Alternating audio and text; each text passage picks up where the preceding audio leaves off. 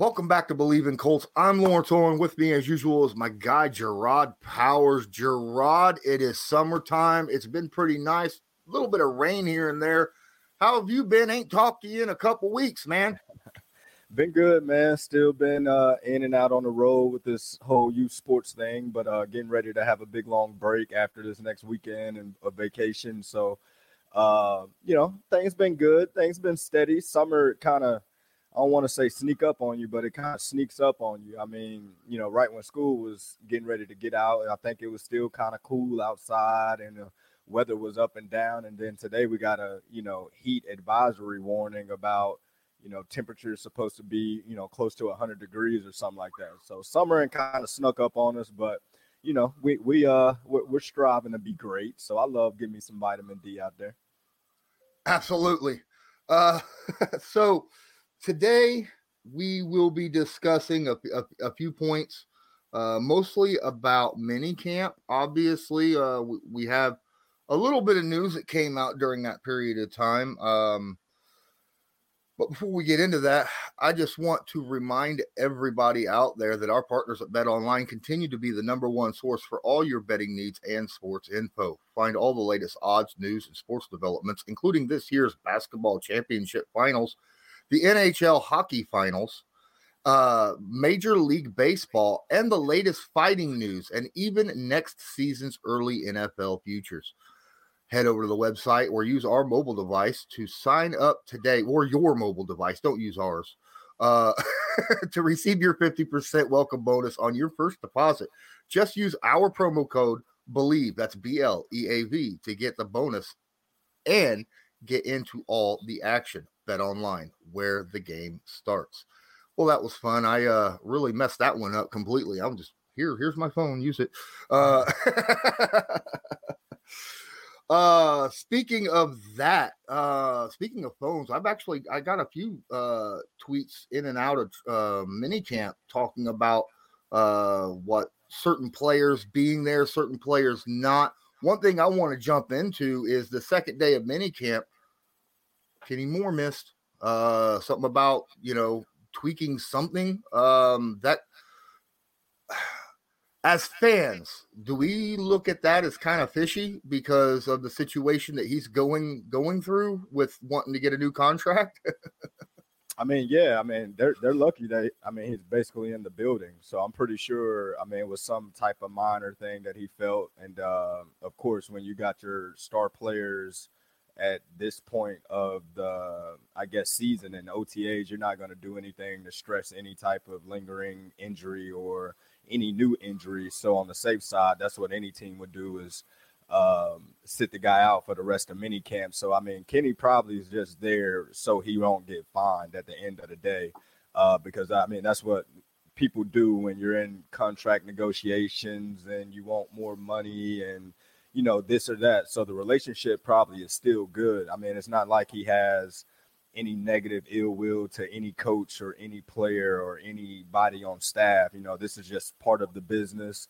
Happens every year with different players.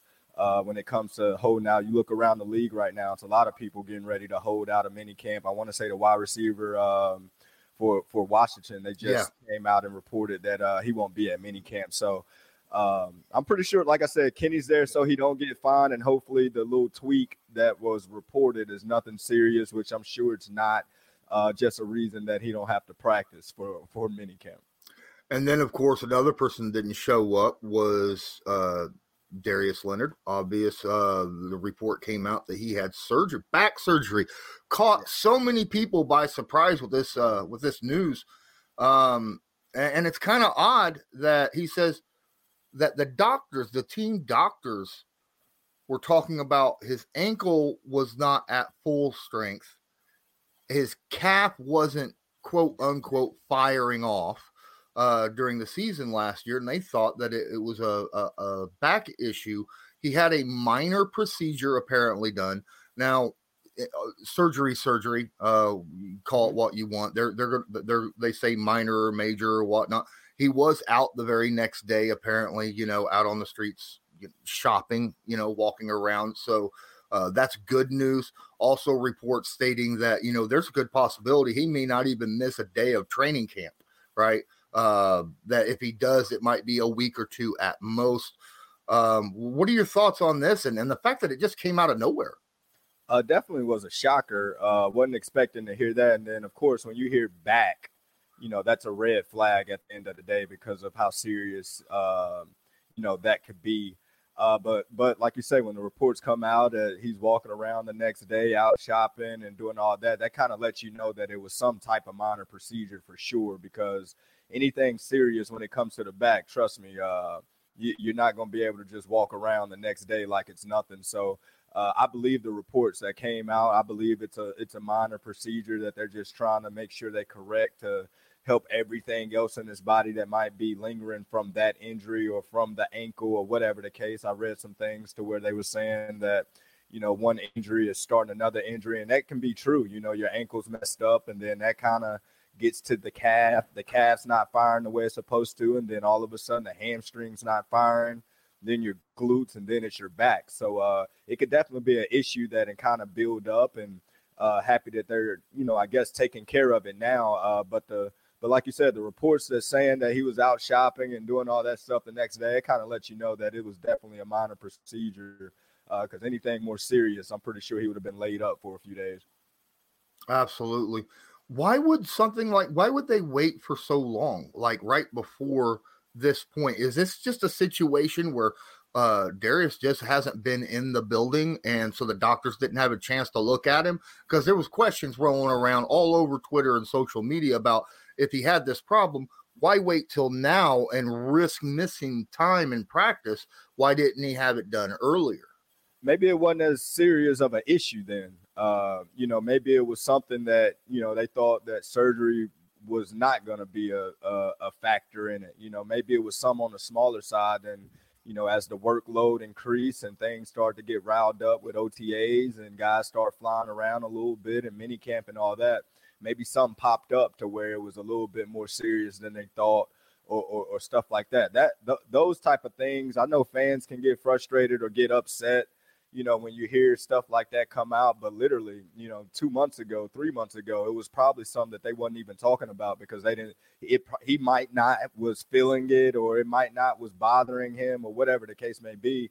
Then all of a sudden, you go out there and you do something, in one quick movement or one false step or anything like that could trigger it uh, or fire that thing back up. So I'm pretty sure it was something that was very small that they thought wasn't going to be an issue, and then maybe something happened in between that time and now that they were just like, man, let's just go ahead and knock this thing out so we can get back to training camp at 100%. Absolutely. Uh, some guys that have really had positive notes come out of minicamp are very similar to some of the guys that were, you know, there during OTAs. Obviously, huge um huge pluses talked about with Matt Ryan. Um, not just his accuracy, but his leadership skills. Uh, and, and, and you know, constantly comparing him to guys like Andrew Luck and Peyton Manning. Now, am I wrong in thinking that that's kind of unfair to Matt Ryan to try to just yeah, hold him to that type of standards when you know, you know, w- with with Colts Nation that we always held Andrew Luck and Peyton Manning mm-hmm. to that higher spot. Is that is that something that we should probably back off on a little bit? You think? Uh, yes and no. Uh, I say, I mean, when you're coming, when you're talking about the Colts, I mean, that's that's what the Colts are. I mean, that's what Peyton Manning did for the Colts. That's what mm-hmm. Andrew Luck did for the Colts. So I don't necessarily look at it as a bad thing to be compared to the two guys as that was one of the best quarterbacks in you know Colts history and possibly NFL history, especially with Peyton.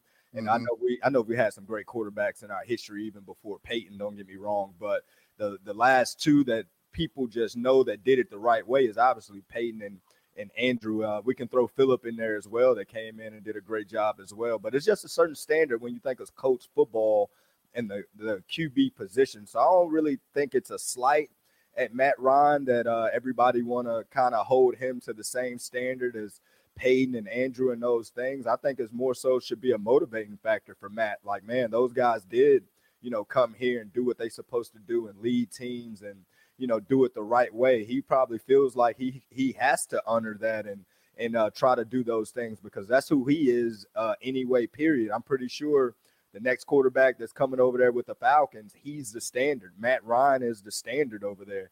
And um, and and I, like I said, I think it's a good thing because if we didn't have a standard at that position, we wouldn't know what the hell we're talking about when it comes to the quarterback position. So at least we got some guys that we can revert to about how to get the job done when they're talking about quarterback play with the coach.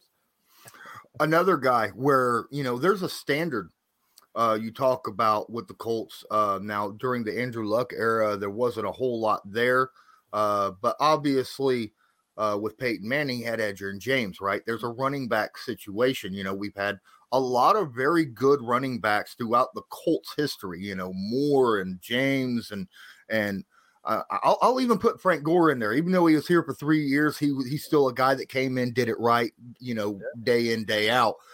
Um, right now, I saw a post the other day where outside of Edgerrin James, who has nearly 10,000 yards rushing for the Colts, uh, mm-hmm. pl- rushing with the Colts, outside of that, the next closest is like 5,700 uh, running back wise for the Indianapolis Colts. Man, I, I, I, go back first two seasons. Jonathan Taylor's already got over 3,000, mm-hmm. right? Yep. But he's he's missed some time obviously with injury, uh, recuperating from something. You know, you know uh, what the Colts have been saying. Um, is there a chance that Taylor could could push past that? I mean, that it's like 5,700 yards. He only needs 2,700 yards. And heck, he's still got two years on his rookie contract. oh, yeah. I, I, definitely think that he'll eclipse it. Um, I mean, you're talking about a special talent. I think Jonathan Taylor. We I think we still haven't seen the best of Jonathan Taylor. I think last year kind of surprised some people. We knew he was good. Don't get me don't get me wrong. We knew he was good, but we didn't know he was ready to take on the things and uh, you know the way that he did it last season. I mean, last season it was a lot of I don't want to say pressure, but you know, within the season, like we look to Jonathan Taylor to finish stuff, you know, to finish games, to take over games, to whatever the case may be. So um, I think going into this season now, knowing who he is as a runner, knowing the style of runner that he is, knowing the leadership role, the eyes are going to be on him. Uh, he should be even more comfortable than he was last season. And I think we're going to see even. I mean, it's going to be hard to top what he did last season. I mean, it was a hell of a year. You just don't see guys with those type of rush yards. I mean, you look at Derrick Henry and what he's done with the Titans in consecutive years, just you know, crazy numbers. I think Jonathan Taylor can can have those type type years as well, to where it's just consecutive years of 1500, 1600, 1700 type years. And if he's able to do that, we're not talking about best running back in just Colts history. Uh, as the, as his years go on, we'll be talking about best running backs in the NFL. Period. Well, in order to do that, obviously, you need a little bit of longevity, right? And a lot was said when Taylor came into the NFL because over in Wisconsin, he had a lot of carries, right? And he's had a lot of carries last year, a lot of carries uh, the year before. And before this past offseason, he never even missed a practice, never even missed a practice. And now he's missing – you know, time during this. Uh, do we look at this off season and, and go, oh no, you know, is is that Yo, a start of a problem? We're gonna look at this off season like, look, man, the, the the the horses don't race today. You look, we got other great running backs that's under you right now that needs these reps, that need to kind of find their niche in their role. Jonathan Taylor, we know your role within this offense. We know what you're going to do. You know exactly what what you're about to do as a starter now. The other guys, we need them to get all these reps. We need them to kind of, you know, show some different things and uh, kind of assure us on what we're about to do as far as designing plays and uh, formations and packages. I mean, because you know, you look at Hines. I mean, he's one of the guys you hear about at minicamp as well, and they talking about the guys lining up all over the field. And then when you think of uh, Phillip Lindsay, and he's more of a scat back type as well, but also another back that ran for over a thousand yards in this league.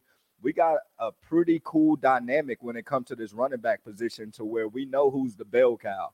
We know Jonathan Taylor is going to get his get his touches. He's to run between the guards, in between the tackles. He's to be that downhill runner that he is. We're not to try to make him be you know anybody that uh that that he's not. But the other two guys, Hines and Phillip, when they get in the game, now you're going to have to think a little bit because they can line up all over the field. So I think right now for Jonathan Taylor, we need to make sure that when uh when the the preseason get here with training camp and uh, all those uh, type things, we want him 100%. There's no need right now to throw him in any type of rep situation to where he can kind of get a tweak here or, or, something happen there. I mean, he knows the offense, he knows what he has to do this season.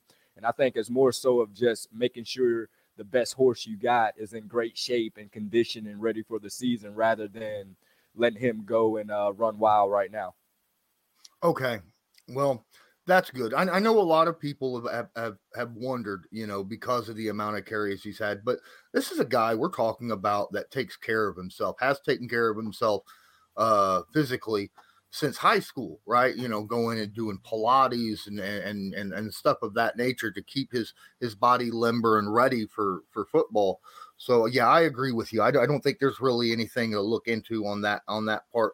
I want to go back to your time while you were playing uh, in the NFL. I want to know what was a player's goal walking into the uh, the mandatory mini camp. What was their goal to come out of that with?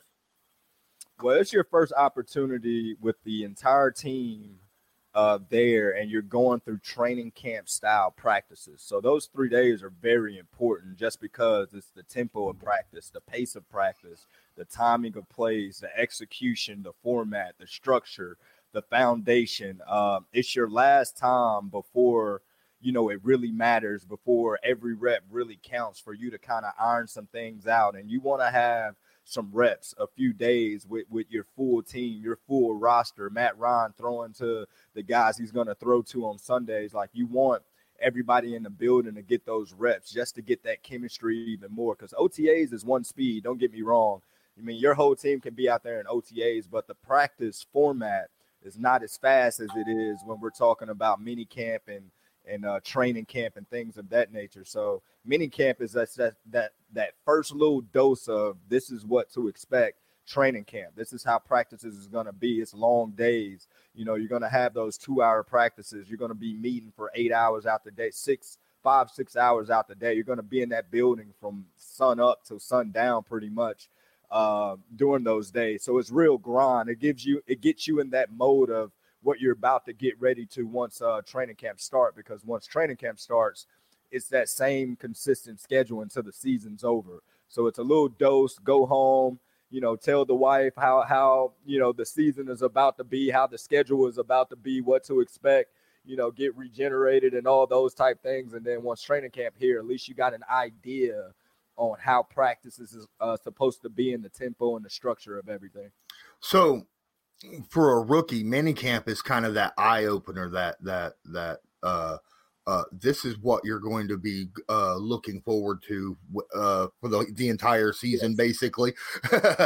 so, like, let's just say, like Alec uh, Pearson, the, the the wide receiver we got, he just went through OTAs getting full attention, like one on one type coaching, to where they're trying to ease you in, trying to help you understand and learn as much as you can through this slow process of OTA uh, periods. Once minicamp starts, there's no more I got time just to coach you. Now I got to coach the room uh, type thing. So now we can see who can pick up the offense, who can pick up and stay with the pace of things, who who can understand the checks and everything that goes into install and live at practice when nobody is slowing anything down because you know you're trying to you know get guys ready for for training camp, get guys ready for the season. So uh, it's one of those type things to where you think you got it figured out, then mini camp start, and you're just like, oh man, I got so much more to learn, so much more to study, so much more things I could work on just because of the pace and and how everything is going. Uh, you know, once we know everybody is live 100. percent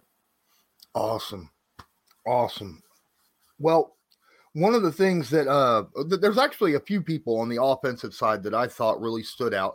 Now, obviously, uh, you talk about you know this is you know mini camp is more for get, getting pace, understanding how these training camp practices and stuff are going to happen.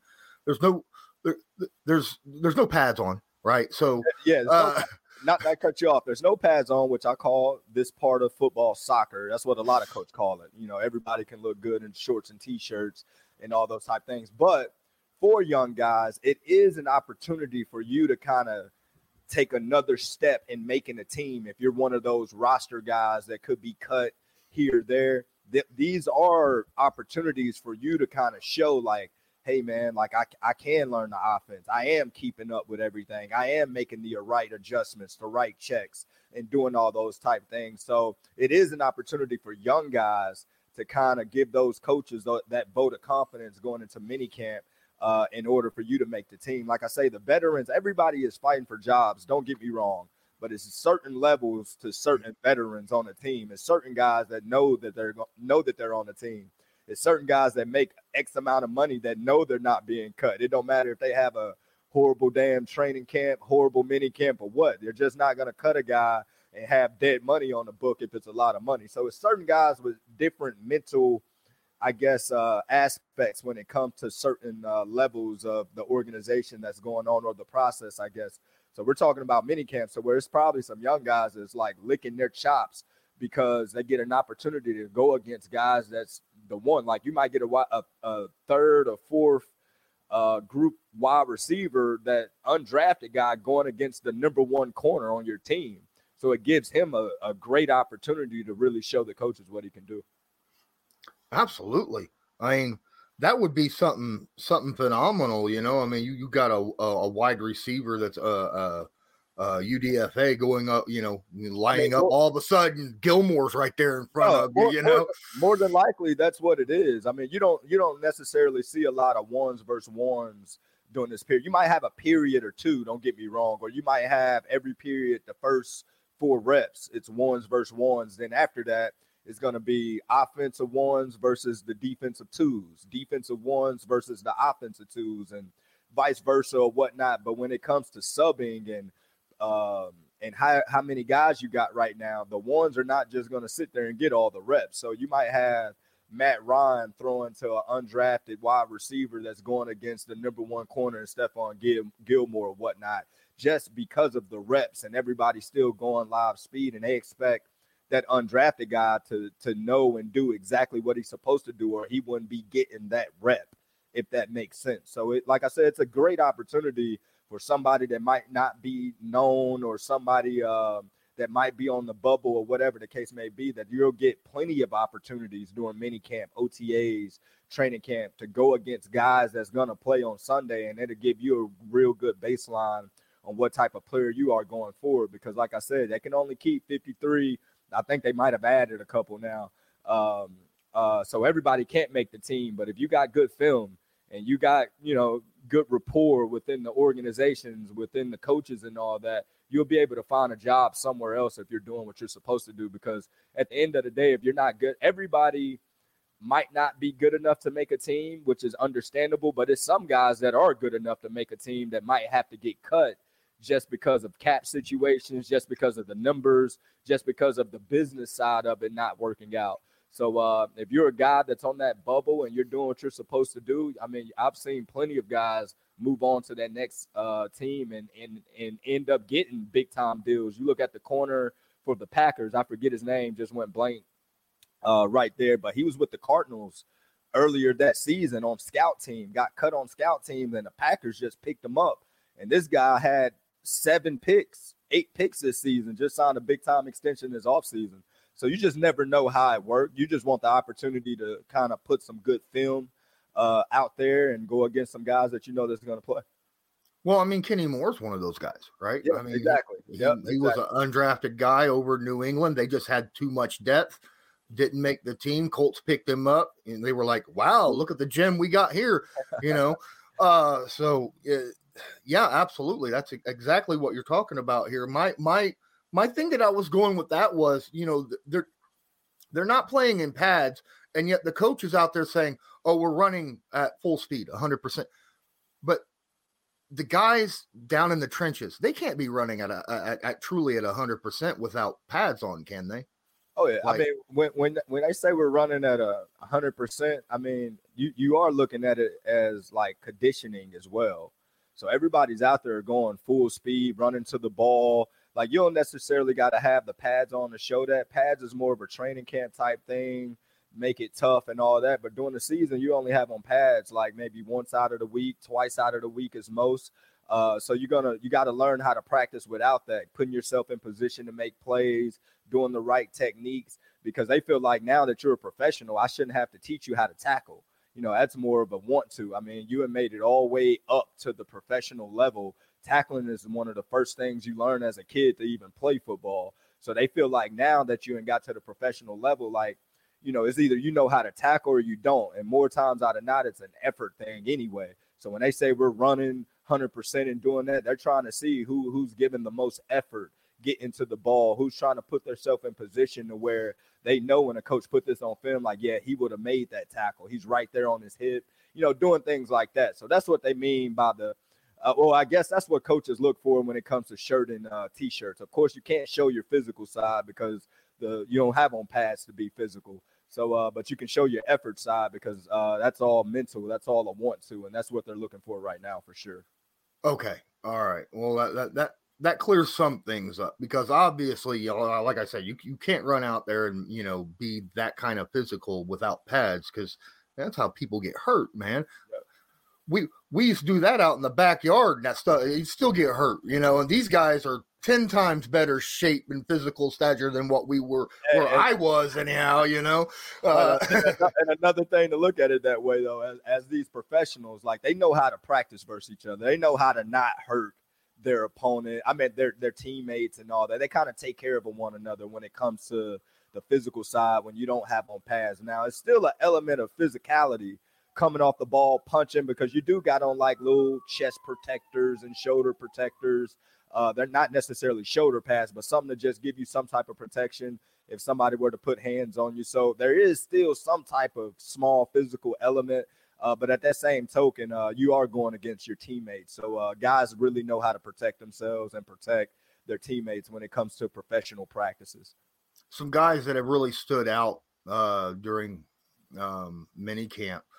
Uh, let's let's talk about offensively. Obviously, Nyheim Hines apparently uh, out there lining up wide receivers for the majority of the time. From from what reports, from what I'm seeing in reports, um, that's that's an interesting situation that a lot of people were hoping to hear about. You know, to to get him more snaps, and apparently, you know, he was hit on a nice little deep fade route uh, by uh, Matt Ryan during during one of these. Uh, with Nyheim Hines getting so many snaps at wide receiver, is that a good or a bad thing? Because does that say, well, Hines is a good receiver, or does that say our receiver position needs help from other positions? No, that's that's basically just saying we got a, a dynamic running back that can, you know, be a matchup problem for people. Uh, you line Hines up in the backfield and motion him out of the backfield to an empty set or to something to where a linebacker got a trail with him. At least you know what your running back can do when it comes to running a route tree, running routes, and things like that. It's not often that you find running backs that's able to catch the ball from a wide receiver type uh, look or position, if that makes sense. Uh, it's on, it's only rare. Um, so when you look at the reports about Hines, you know, lining up at wide receiver, it might be personnel packages that allows him to do that. It's not necessarily he's playing wide receiver. It's just in this personnel package, you can be in the backfield and I can send you in motion and now you're in the slot position or whatever the case may be. I mean, you look around the league, it's a lot of, you know, different offenses when you're talking about the Sean McVays and you're talking about uh, probably the Kyle Shanahan's and how they use – uh, Deebo. You know, he can line up at running back, motion out of the backfield, and now you got you know a linebacker guard, uh, one of your best athletic playmakers on the field. And I think that we're trying to find Hines that same similar role to where, yeah, we know you can carry the ball out of the backfield, but you know we can look at this as a run too. You can line up as a wide receiver, and I throw you a quick quick screen and you can get seven, eight, nine yards up the field, you know, even though it can count as a pass for Matt Ryan, which I bet he loves those stats you know, they can look at that as an offense. Is just like, look, we treat that as a run play for us pretty much. Get the ball to them in open space and dare a secondary defender, corner, safety to make a tough tackle on an athletic uh, running back. another guy who's had um, positive feedback throughout this off season so far is Parris Campbell. Um, mm-hmm. A lot of positivity uh, going his way um, to the point where it's almost like you can almost say he's been the star of of, of this off season so far, right? Um, yeah, seems like he's having a great off season right now. Yeah, uh, coach uh, Frank Reich said that he is wanting this is that time where they want him to run all the routes that he could play mm. all the positions the the x y and z across the line right um is as a fan perspective that is obviously exciting to hear but do we got to temper our expectations because of his his personal history uh i mean yeah as a fan perspective probably still a little hesitant just because you want to see him stay healthy. Uh, it seemed like that's been his only issue. Uh, when he's on the field, I think everybody kind of know the talent and uh, what he's capable of. Uh, but I think even him, you know, probably trying to prove it to himself that he can stay healthy. You know, and it's it's um, when it comes to the health stuff, man. Sometimes fans give players hard a hard time. Mm-hmm. Uh, just like you mentioned, Jonathan Taylor taking care of his body. He's not the only professional athlete that does everything in their personal power to make sure they stay healthy on the field. It's just sometimes when you get out there on the field, stuff happens. Uh, mm-hmm. It's kind of it's kind of hard to prevent certain things, and I think uh, right now with Campbell, especially with the opportunity that he has in the wide receiver room, like it's kind of wide open for guys to kind of take control or be the guy uh, in that room. I think uh, he might be looking at this year like, man, I just have to stay healthy and everything is going to work you know, work out in my favor. And uh, I, I, think I believe that he can stay healthy. I mean, I had an injury bug uh, when I was in India a little bit as well, uh, just some freak stuff that just kept happening year in, year out. Uh, but I, I, believe he can stay healthy, especially like I said, with an opportunity um, that that sits in front of him. Like with, with the coach, when the coach come out and say that we want you to learn every position, that means that you're you have so much talent that we have to find ways to get you on the field. And one of the best ways that we can do that is you knowing how to play every single wide, wide receiver position that we have. Uh, it says a good thing about him, and hopefully he can just keep up this offseason that he's having and uh, and stay healthy. Absolutely, um, and, and that's you know you you talk about how he's trying to prove that to himself. I mean, it's kind of obvious that he's he's doing that with his tweets, even though he's saying, you know, it's it's out of my mind and I'm going to do this and do that with, with with his tweets. Him saying that in itself to me is saying, you know, he's really trying to convince himself. Knows, yeah, he knows know? That's that's the knock on him. I like he mm-hmm. knows that's what people are saying or whatnot. So I mean, yeah, you say the right things and you're trying to say you're blocking out the distractions pretty much and you're staying focused and all that. But uh, I've, I've been there. I've been in his shoes. I know what what thinking goes on when it comes to injuries and all that. And I'm pretty sure, you know, he's trying to prove it to himself. Uh, and he knows that if he does that, everybody and everybody else opinion will change when it comes to just staying healthy. Oh, absolutely. I'm I, I for one am one of those guys. I feel like that if he could be on the field for 17 games. He's a he, he's a he's a one of the most dynamic guys that I've seen in the NFL the last couple years. He's just not been able to be on the field, and that's you know an upsetting situation for a lot of fans, not just myself.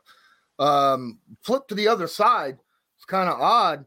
We talk about how you know Parris Campbell has been kind of a shining light on the offense.